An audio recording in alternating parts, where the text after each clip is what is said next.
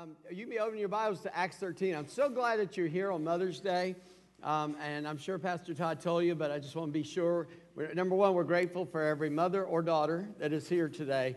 I'm very, very grateful. And as you leave today, uh, you'll be handed a, a, carnation, and that's yours for the taking if you're a mother or a daughter. And, and, uh, and some of you may be here because of your mother um, or someone who is a mother and and you showed up uh, maybe a family member or something, we welcome you here as our guest. We're so glad you're here. Um, as I said, I'm Stuart McCarter. I'm a lead pastor here, and, you, uh, and, and uh, I'm, I'm so thankful to have you here. Today, uh, we come to Acts 13. We're, we're, preaching through the book of Acts.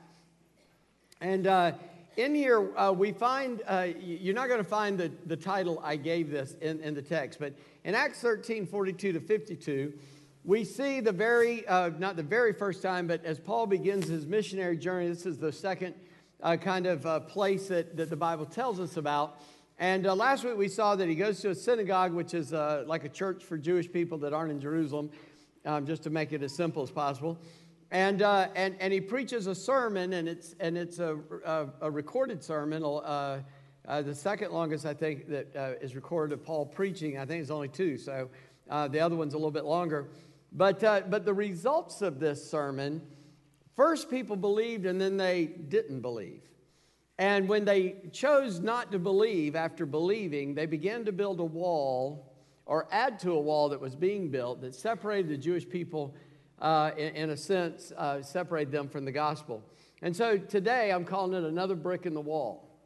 Now, I know if you're of a certain age, you're thinking about Pink Floyd right now, and so I apologize for that. Um, I even looked at the lyrics of the song, and they don't help. So uh, I, uh, it was more about anarchy than anything else. So I just said, well, we'll just leave it though. So, but, but I want to see that. And I, I just want you to think about this for a minute about walls, because this is what the, those who rejected Christ did. They built a wall where now they, they are separated from the gospel in a sense. In fact, Paul even tells them that. I'm going to move this mic stand because I trip over it if I leave it there. Um, and it's loose so people can slide it up. So if I pick it up, it'll come off in my hand. All right, now that you know why I did that. Um, but as, as, they, as you think about walls, you can have a positive or a negative wall. But walls have a lot of reasons. They, they can be a protection. They can be part of the structure. If you ever tore down a load-bearing wall in a house, you know what I'm talking about. Um, uh, they, they can be uh, also a shelter. They can help hold up a shelter to, to help you. So in the Bible, the walls are, are, the both, are both ways. We think of some famous walls like the Great Wall of China, and that was built to protect uh, uh, land against uh, marauding hordes of, of, uh, of, of, people coming in, like, uh, like uh, Genghis Khan and others. And, and then there's Hadrian's Wall, which is less famous, but it, it cuts the island of England in half. It's between Scotland and England. And the Romans built that because the people who inhabited the northern end of that island when they went in and conquered uh, that island themselves. Um, thankfully, they brought Christianity there, but the people, the wild tribes in the north, they were known as Picts, P I C T S. Um, the, the, Romans couldn't defeat them. They were, they were very crazy. They painted themselves blue. If you saw the, the movie Braveheart, uh, they, they put blue paint on, and that's kind of a homage to the Picts who covered their whole body in blue dye and would come screaming at the Romans and freaked them out. So they just built a wall. So we're not going to mess with you. So there's a wall there for, for that. We, we think of walls being used in a negative way, like the Berlin Wall. If you're old enough, you remember it being built, being there. Uh, and if you're younger, uh, in 89 it came down. If you're really young, you don't even, probably don't even know what I'm talking about. But the world rejoiced when the Berlin Wall came down because it separated a city and two ideologies. In fact, when that wall came down, the people in East Berlin were shocked, and it was a, it was a big shock to them because they've been isolated. And communism, socialism, and destroyed a people. And they opened it up, and wow, West Berlin's doing real good. and, uh, and so it, it, was a tragic event uh, thing, but the great event of it coming down. And, and, and, and in our own country right now, we're talking about a wall, aren't we? Well, in the Bible, it talks about walls. And in the Old Testament, walls usually were a symbol of a city's, the strength of a city's God and how strong that city could be. And probably the most famous that might come to your mind is the walls of Jericho. And the Bible says that they fell down flat. They were pushed straight down. They didn't fall out, they didn't fall in. God just put his hands on them and pushed them down. It's a, it's a bad analogy. I, I hate to even bring it up, but, But if you remember in 2001, watching the Twin Towers fall, that's how the walls of Jericho came down. They came straight down. They didn't fall out or in, they just collapsed down straight. And only God could do that. That's why God did it that way. Uh, so they could see that. But in the New Testament, there's walls that have symbols. Uh, the Bible talks about in 2 Corinthians chapter 10 that, uh, that, that, that, that we have spiritual weapons of warfare to tear down strongholds. And a stronghold would be a wall, a place of fortification. The wall, the fortifications of our enemies that wants to uh, confuse us about who God is and, and mess up uh, our understanding of them. In Philippians, uh, uh, the Bible talks about that if we put our mind on godly things and the right things and let God, and we leave our burdens with Him, that He will fortress our heart and our mind, that He puts up walls of protection around our heart and our mind. And, and, and so, even in the Bible, the, the walls mean a lot. And the, probably the biggest meaning in 1 Peter chapter 2, it goes along with Ephesians chapter 2. The whole book of Ephesians is about this, is about the church. Because it says Jesus is the living stone, the living foundation, the cornerstone of the church. But then it says all of us who are believers are living stones that are part of that living building. This building we meet in is not a church, it's a building. And, in fact, you can go to Europe, and, and uh, many old churches are now nightclubs. So obviously, that building doesn't have a whole lot of meaning, except for the people that are in it, the meaning it gives it. They give it, right? Right? Some of y'all really old fashioned. You, you actually believe you're sitting in a church. No, you are the church. When you're here, the church is here. When you're not here, the church is out there. Church people come to church, God's people are the church. You, you got to keep that straight in your head. Uh, or, you, or you mess up. So, so walls have all these different functions. We saw this symbology. So here's what I really want you to take home with you today, just to get to it. And it is if God continues to ask for your obedience and you continue to ignore Him, God will eventually stop asking.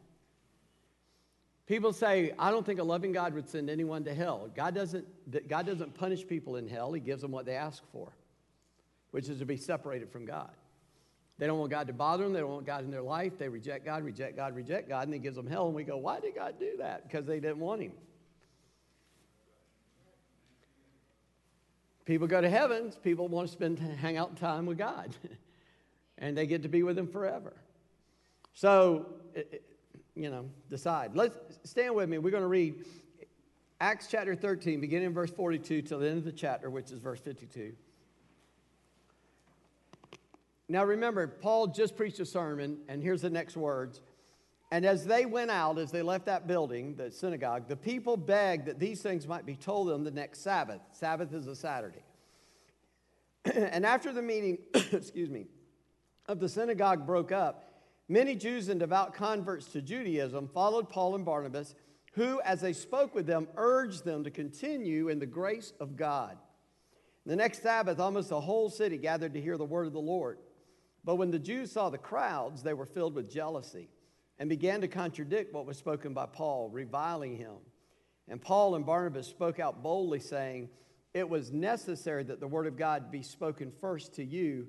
Since you thrust it aside and judge yourselves unworthy of eternal life, behold, we're turning to the Gentiles. For so the Lord has commanded us, saying, I've made you a light for the Gentiles, that you may bring salvation to the ends of the earth.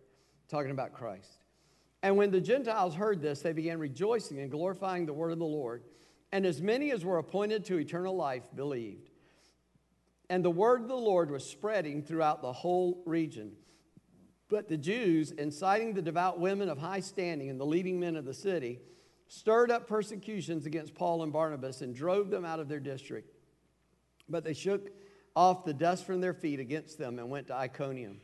And the disciples were filled with joy and with the Holy Spirit. Would you bow with me in prayer? Father, in Jesus' name, Lord, we humble ourselves before your throne, thanking you that you said if we would humble ourselves, you will lift us up. So, Lord, we acknowledge before you today that everything we need is outside of us and everything we need is found in you. That inside of us there is no good thing, that inside of our flesh there's nothing that is worthy to be compared to what who you are and what you have for us. So, Lord, we humble ourselves in your presence, asking you to have your will and your way in our life, to show us what it is you want from us. We bind our enemy in Jesus' name, and we ask, Lord, that you would open our minds and our eyes to see the wonderful things that you put in your word. And we thank you in Jesus' name. Amen. Thank you. Y'all, y'all can be seated. In this text, I, I want you to see, first of all, there's a mixed reaction to what Paul and Barnabas preached about. Now, Paul, eh, you weren't here for the sermon uh, that Paul preached. Remember, his audience is Jewish or Gentile converts to Judaism. In the text, you see it, sa- it says the Jews or devout uh, uh, others. Uh, and so, in the very first verse, the, pe- the people begged, We want to hear more about this. It seems like non religious people are more hungry to hear about God than religious people. Now, saved people want to hear about God, but religious people, they, they want to play, play act. You know what I mean? Uh, sometimes we call that hypocrite. Some people say, I don't want to go to church because there's hypocrites. Well, you don't go to, you don't stay home from Walmart because there's hypocrites. You know, I, a cousin of mine told me that. And I said, well, I'd rather go to church with a few hypocrites than hell with all of them. Right? So don't let it bother you, man, what somebody else does. You need to follow God, right? And so, uh, and, and but so anyway, these people go out and they're begging, tell us more, tell us more. And so what Paul had said was, here's the history of the Jews, a very short history, man. He, he took centuries and centuries and he boiled it down to a few paragraphs. And then he said, but the result of all that is Jesus, who is God in the flesh, that God put on an earth suit that looked Jewish, and he came and he, he lived a perfect life and he died for your sins and he was buried and rose again, and you can be saved. And by the way, our Jewish brethren put him to death through the Romans. He, they got the Romans to do it for him. And so, but, but he's letting them know he's the fulfillment of all that Old Testament prophecy that I was re- referencing. And the people are excited. Wow, you tell me the Messiah came. And at first, many people are following them. Look there in verse 43. And after the meeting of the synagogue broke up, many Jews and devout converts, the devout converts are the people that are not Jewish, known as Gentiles, they, uh, uh, to Judaism, followed Paul and Barnabas, who, as they spoke to them, urged them to continue in the grace of God. So inside the synagogue, said, Hey, come back next week, tell us more. As they leave, many of the Jewish leaders and the devout uh, believers follow him out. And, and so Paul and Barnabas turn around and talk to them some. And notice what it says that Paul and Barnabas did they encourage them to continue, or urge them actually, to continue in the grace of God. Now, generally, I, I, I mean, I myself did that. As I read that, you probably went, uh-huh. Uh, if you read it for yourself, you go, okay, sure, we need the grace of God and all that. But man, there is a lot packed into that phrase. It, we don't understand that word grace, okay? Because, not because we've misinterpreted it, but because we've lightly interpreted it. I, am not sure if I'm saying that right. But if, if you ask the average Baptist, the lifelong Baptist especially, especially somebody old as me, what is grace, they will spit out it's God's uh, riches at Christ's expense. That's just a little acronym that they use. Or they'll say, well, it's, it's being given something you didn't deserve. And that's true. And it's a good thing you're given, not a bad thing. It's a good thing given that you didn't deserve or earn or work for. God just gave it. But grace is much, much, much, much more than that. It is the power of God to live out a Christian life. It's not only God's riches at Christ's expense, it's God's righteousness at Christ's enabling. He gives us his righteousness and then he expects us to grow in that righteousness. But you and I don't have the power in this mortal body to do that. And so God came to live with us. The Holy Spirit lives within the believer, but also within the church. This is corporate as well as individual, that God Himself takes up residency with us. And having God living with you, He empowers you to live the way you're supposed to live. If you don't live out that Christian life, you don't have God in you. Now, that's what the Bible teaches. And some of y'all have already got what I'm saying here. We, we, we are so fond of saying, and, and I, listen, I grew up in a Baptist church. I was Baptist born, Baptist bred. When I die, I'll be Baptist dead. I mean, I just, I did. But, but being a Baptist don't get anybody to heaven. In fact, it'll keep some people out. Just telling you.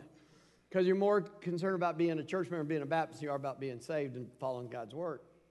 And, and so, having been grown up in a Baptist church, we, we really want to get children, especially, to pray that prayer and to ask Jesus into their life. You saw a child baptized today. Let me just tell you, the parents went through a long process because Mamie's young.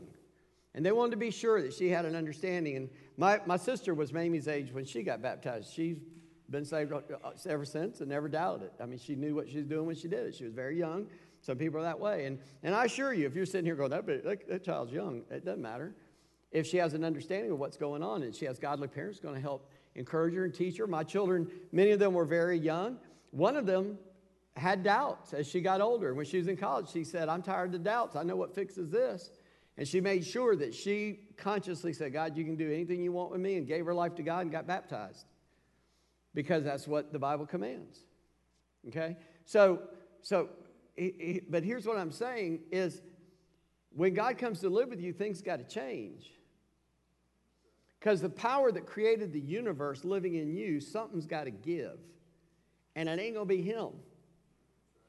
So Paul is telling these people, you want to believe in Christ, you better continue in the grace of God.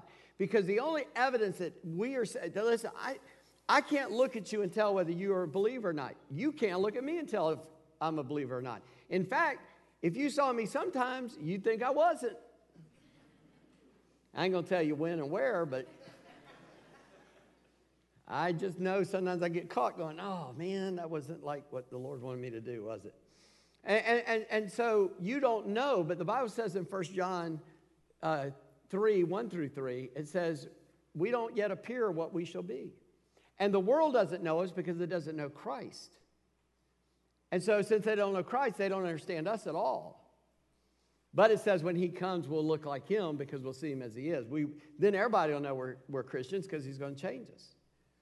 But in the meantime, I can't tell if you're a believer or not, but I do know this if you stay faithful to God and His Word, there's an evidence that God's at work in your life. That's what Paul's telling them. Don't, he's urging them, stay in the grace of God. Don't try to do it yourself. And remember, he's talking to Jewish people. They are very religious. They got rituals and rites and things they got to do. And, you know, I, have met Baptists say, well, we're not like them. Oh, really? Let me put the offering at a different spot in the order of service, and people will get torn out of the frame like I denied God. I mean, it's crazy.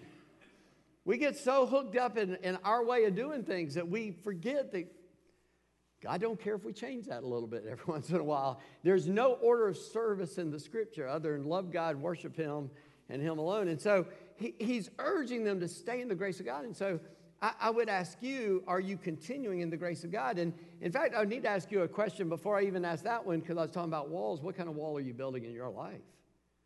Because some of you are building walls of bitterness against people. You got somebody offended you. By the way, the only way they can offend you is if you let yourself be offended. Do you know there's a billion Chinese people alive right now that don't care? So why are you getting so torn out of the frame? because you wanted to be offended. That's all. Nobody can make you mad. You decide to be mad. You can, do you think, well, I don't know, I'll, run a rabbit trail. So, so people get offended, and man, they just let a tree, they, they got a root of bitterness that starts. Yeah, yesterday we were messing around in the yard and we started pulling up weeds, you know. Some of them had gotten kind of big. I had to go put on leather gloves because it had stickly things on them, you know. And some people just let the weed garden grow and grow and grow. By the way, I figured out the best way to grow weeds is, is try to kill the grass, plow it under, and plant corn. You'll get all the weeds you ever wanted just doing that. And so, so people let the weeds grow in their life, and, and you build a wall of bitterness. Because when you stay angry at one person, you get angry at everybody. You say, you sound like you know what you're talking about. I do. I, I jokingly say, but it is true that most of my relatives are drunk Irish Catholics. And Irish people have an Irish Alzheimer's, in case you don't know that. An Irish Alzheimer's is when you forget everything except the grudge. And I got people in my family that quit talking to their brother, sister, mama, daddy, uncle, cousin because they got, oh, you don't know what they did. We see it in church, man. Oh, I, he didn't even speak to me. I might not have saw you. This morning, Pastor Bobby, uh, it, it, he called just before service, said, I got 102 temperature. So y'all pray for Pastor Bobby. I knew we were baptizing later. I knew we were doing Mother's Day. I knew all this stuff was going on. And, and trust me, we tried to plan this thing out so that I could get out here during the time of, of dedicating the Griffins uh, and, and raising Cassidy. And, and all that's on my mind, and we hadn't started yet, and I get anxious and nervous. In fact, my wife gave me a watch that tells me my heart rate, and before church started, sitting on the pew doing nothing, my heart rate was 110. And I hadn't slowed down much since, I can tell you. And we get, we get all charged up. And so in my mind, it was like Pastor Bobby called me. I was like, I got to find Andy because Andy does the schedule. And where's Bobby doing? And who's going to do that? And I came blowing through here. There's people around me, and I'm just right, right past them because all my mind was on was, where's Andy? Can I get to him? And then I'll let him go get Todd or whatever we need to do, Pastor Todd. But it just, that happens. And then somebody goes, he just walked by me, didn't even speak. I'm sorry, I love you. I would love to speak to you. But in that moment, I just get singly focused. Part of my condition. I get tunnel vision. I just, until I get there, I can't do anything else. And people just are easily up and they just start building walls of bitterness, walls of defense. You know, last Monday we we're doing a thing this September called Saturate USA, but we're Saturate Augusta County. We want to put the gospel in every home in Augusta County. 20 churches signed up to help do that. Are they all Baptists? Nope, thank God. Because God blesses people that don't agree with us. Y'all know that? but they love the Lord and they want to see people saved. We had this first meeting where we're going to pray and people coming in, they were kind of at each other funny. And we had the first 30 minutes, we're just, it was for just, let's get to know each other. And we had coffee and cookies and stuff out there. And, uh, and, and, and sure enough, we started that at 6.30, meeting and started at 7. Everybody came in and sat down. And uh, when they're coming in, we still got coffee and cookies. Nobody touched it because they didn't want to come into the service with all that, you know, in the, in the auditorium. So I saw that happening. So I just came on and I said, Y'all, we're not starting till seven. This is time for y'all to talk and fellowship. And I know some of y'all wondering, can you bring coffee in here? I held up my mug and I said, Toast you. And I drank some. I said, I think y'all are adults. I expect you to act like an adult if you bring some in. Don't spill it, but if you do, don't sweat it. We'll take care of it. I mean, it's just coffee on a carpet, not in God's house, in a building. Relax, you know? But let me tell you, by the end of that night, because we started praying and we prayed over 45 minutes and we broke up in groups where we didn't know each other. And by the end of that night, people didn't want to leave. They wanted to stay and pray because fellowship and Christian communion had started. And I told them before we started if you wear a denominational la- label, if you go to heaven, it'll fall off. If you go to hell, it'll burn off. Because in heaven, it's not separated by Baptist and Presbyterian and Methodist and Brethren and whatever. It's just saved or lost. That's it. And if you're saved, you're in heaven. If you're lost, you're in hell, period. And I may disagree with you on a minor point, but on the major point that God is God, His Bible is true. Jesus died for our sin, and if you don't have Him in your life, you're lost, and He's going to come back. If we can agree on that, that's all we need to agree on. And we can get God's work done. Well, Paul and Barnabas tried to get them to stay in the grace of God, to grow in that grace. But we see the flesh coming in real quickly. The next Sabbath, it says almost the entire city, almost the whole city gathered to hear the word of the Lord. How many, how many y'all went to small churches in the old timey times or been in an old timey church, small one? Well, several of you. You know what I'm talking about. You go in there, it's got a little board up front. How many came last week? How many came this week? Sometimes it's how many people read their Bible. That used to be one. Hymn numbers, all kind of things on those boards. Can you imagine a, a, a board like that in the synagogue? Attendance last year, 40. Attendance last Sabbath, 39. One died. Attendance today, 25,963. And look what happens. Verse 45 But when the Jews, meaning the Jewish leaders of the synagogue, saw the crowds, they were filled with jealousy. Remember, I was talking about those bad attitudes we develop building walls? The leaders of that synagogue couldn't take it because Paul was a little more popular than them. And I only use that word loosely. It wasn't Paul was popular. He was telling them the gospel that they had never heard, and God was moving for people to hear it. But the religious leaders of the church didn't want, and I use that word loosely, it's not a church synagogue, didn't want that to happen. I remember I grew up, uh, I was born in 59, just to put my dates there so you know. And, and when, I was, when I was a kid, things were kind of normal, but the 60s, you know what those were like. And by the 70s, the young people in America were experiencing a revival. It was called Jesus People, um, Jesus Freaks. We called ourselves Jesus Freaks um, because we were freaky about Jesus. And, and what happened nationwide is because until then, they only had those two, you know, scriptural musical instruments, the piano and the organ which weren't invented by then, by the way. That was a joke in case you don't know. And all of a sudden, you got a guitar. guitar is more biblical than those. It's, you know, it's sort of like a harp or a lute, just a little different form of it. They brought in guitars and drums, and some of them even had trumpets and whatnot. I had a guy tell me he wanted to punch me because we brought drums in the church. And what happened is the church didn't want those young people messing it up.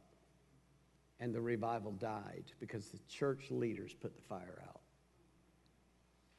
Now, I'm not judging them because I wasn't a leader then, I was just part of what was going on. And I'm, I, I don't want to criticize any other believer. But what that taught me is I don't want to be the person that God's moving somewhere and I put a fire out because it doesn't happen the way I think it should. You following me? That's what's going on here. And so they, they threw up a wall. The people showed up, but jealousy gripped the Jews. And look what it says. They began to contradict Paul. They, they, they, it says they contradict what he was saying. They're like, no, Jesus isn't the Messiah. He can't be. And he's crazy. He doesn't know what he's talking about. Have you ever noticed it's the ignorant people telling the people that know what they're talking about that they're stupid? It's like that guy's successful. He's made, you know, billions of dollars. He's risen to a place of leadership. Somebody's going, no, he's an idiot. He don't know what he's talking about. Really? Are you kidding me? And that's what they were doing. Paul didn't know what he's saying. Paul was the, the, the highest Jewish disciple of the highest Jewish leader of his day. He knew, he'd forgotten more than any of these other guys had ever learned. And they're over there contradicting him. He's trying to bring them to the truth of what the Bible was saying, but they kept rejecting it, rejecting it, rejecting it. And not only that, it says they were reviling him in my English Standard Version that I use. The King James says they blasphemed Paul, but that word blasphemy means to vilify him. In Peter, it talks about Jesus being blasphemed. It's the same word that they vilified Christ. Remember the Jewish leaders like, oh, he's a liar, he's crazy, he makes himself to be Caesar, and they lied about him and they reviled him, which is the same word. They blasphemed against him, they vilified the good. And the Bible says, Be, Beware when men call good evil and evil good.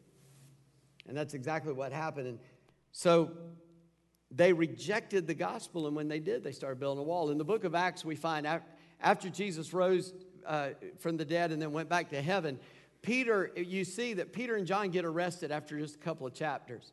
And God rescues them out of the prison. They beat them and tell them, don't say anymore. And they say, well, you can tell us that. We're going to do it anyway. Then later they arrest all the apostles and they have them. They could have squashed Christianity right in that moment. But Gamaliel, Paul's teacher, stands up and goes, guys, if this is from God, you can't squash it. And if it's not from, and, and, and you'll be fighting against God. And if it's not from God, it's going to die of its own steam, so don't worry about it.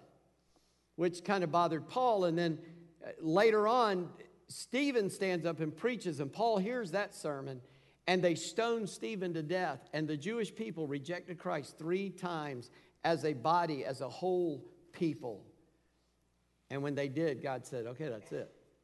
So Paul goes on this missionary journey. The guy that was encouraging the stoning of Stephen, God saves him, and he goes on a mission journey. First place he goes, Jewish people. He tells them the gospel, and when they reject, look what he does. In verse 46, And Paul and Barnabas spoke out boldly, saying, It was necessary the word of God be spoken to you first. Since you, but since you thrust it aside, listen to this verse in verse 46 and judge yourselves unworthy of eternal life. Remember what I said earlier? God doesn't send anybody to hell because of their sin, He just lets them get what they ask for. Because none of us have not sinned, by the way. I deserve to go to hell. You deserve to go to hell. Miraculously, for some reason, God gave me mercy. He didn't give me what I deserved, and then He gave me grace. He gave me what I didn't deserve, and that was His presence in my life that I could live and look like Jesus. You following me? And when they said no to Paul's message, Paul says, You counted yourself unworthy to receive it. Don't blame God for that. Everybody wants to blame God for everything. We're the ones that messed it up. He made it perfect, and we messed it up. And so they deem themselves unworthy of the gospel, and they are building a wall so that God says, Fine, I'm not going to bother with you anymore. In verse 47, so the Lord had command as for so the Lord has commanded us, saying, I've made you a light for the Gentiles, you may bring salvation to the ends of the earth. He's quoting Old Testament thing about Christ. In verse 48, and when the Gentiles heard him, they began rejoicing. Do you see that? Look at what the Gentiles do because the Gentiles and the Jewish system don't deserve the grace of God because you're not born a Jew. And Christ came to save everybody. And they, the church had already started understanding that, and they're preaching to the Gentiles. And the Gentiles, they said, What? You mean we can be, become a follower of God without being Jewish? Tell us more. They start rejoicing. And so Paul turns to them and he says, and as many as were appointed to eternal life believed. And the word of the Lord was spreading through the whole region. Man, the Gentiles caught fire and they started preaching because it is good news. They are accepted. The old way is gone. There's a new way. It's the new covenant, the New Testament in Christ's blood. But look at verse 50. But the Jews incited devout women. Mother's Day, that's weird of high standing and the leading men of the city, and they stirred up persecution against Paul and Barnabas and drove them out of the district. Isn't it funny that, that the women were approached to convince their husbands what to do, and these weak willed men disobeyed God because their women told them to?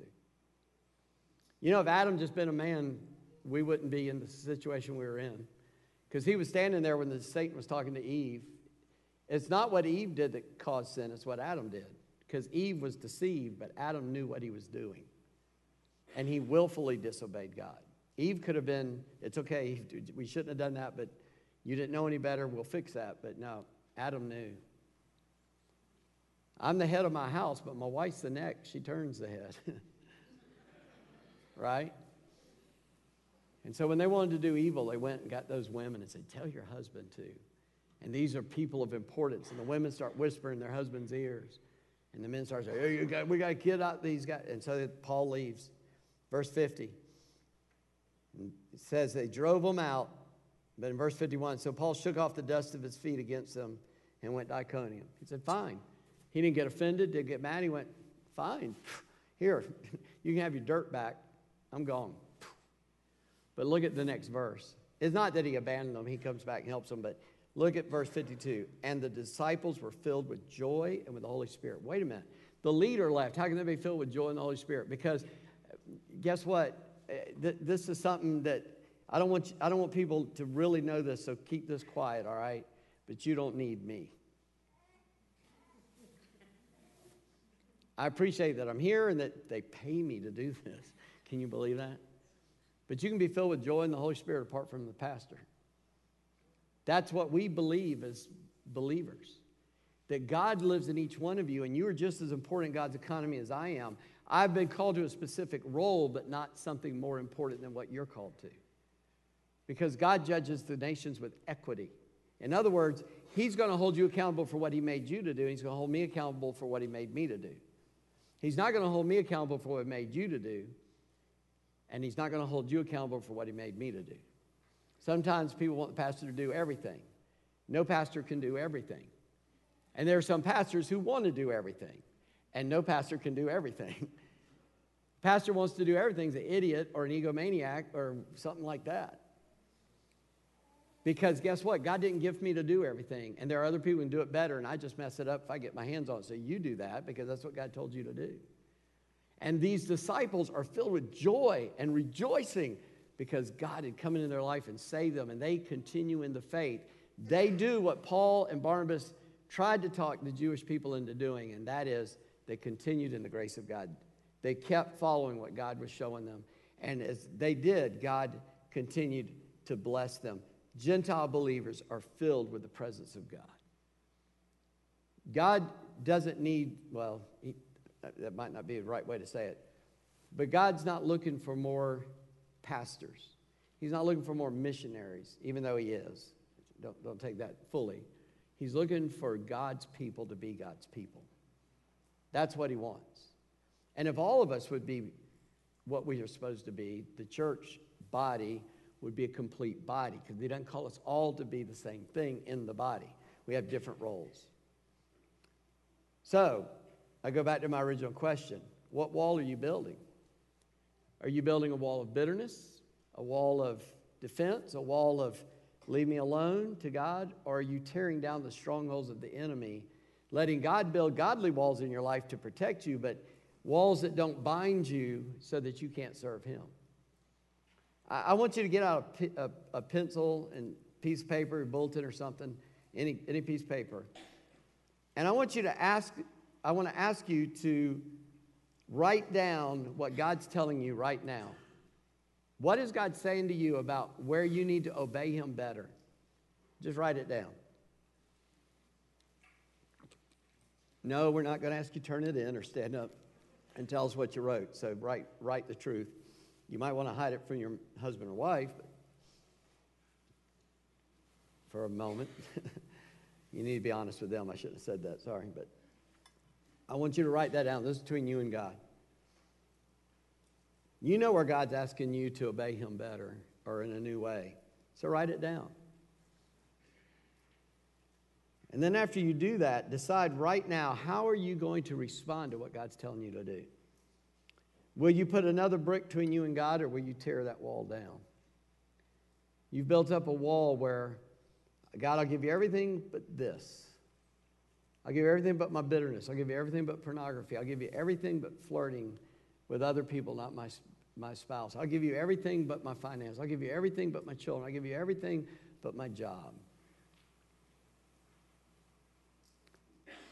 The last church we served, the, there was a young man on the pulpit committee. He was really very, very young. It was kind of surprising they put him on the pulpit committee. His mom was on it as well.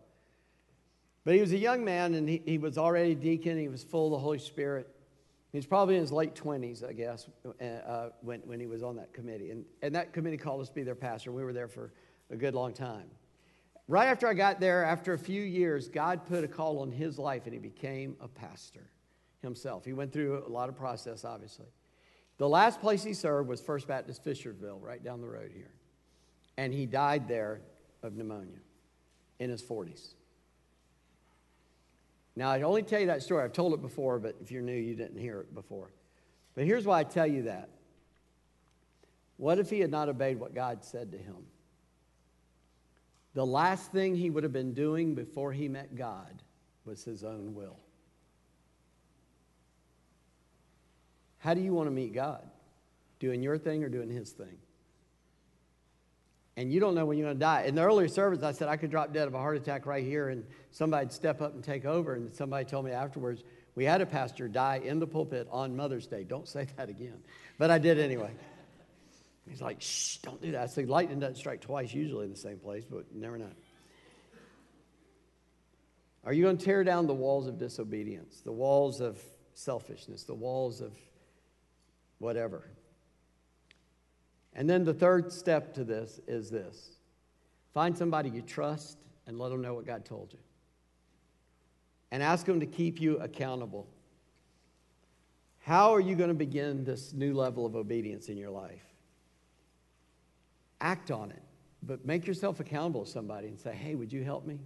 I, I remember a, a, lady that called my wife one time. She said, I, I'm not reading my Bible like I should. I want you to call me every day so on the way to work, my wife would call her and say, Where did you read in your Bible today? What did God tell you? What did God teach you? What did God show you? And it became an accountability relationship where, where then she could ask her, Well, what did you read this morning? as she began to walk in victory, she said, I just want you to do it for this many days because I know once I do it that many days, it'll become a habit and I'll keep doing it. So, how can you make sure you obey what God's asking you to do?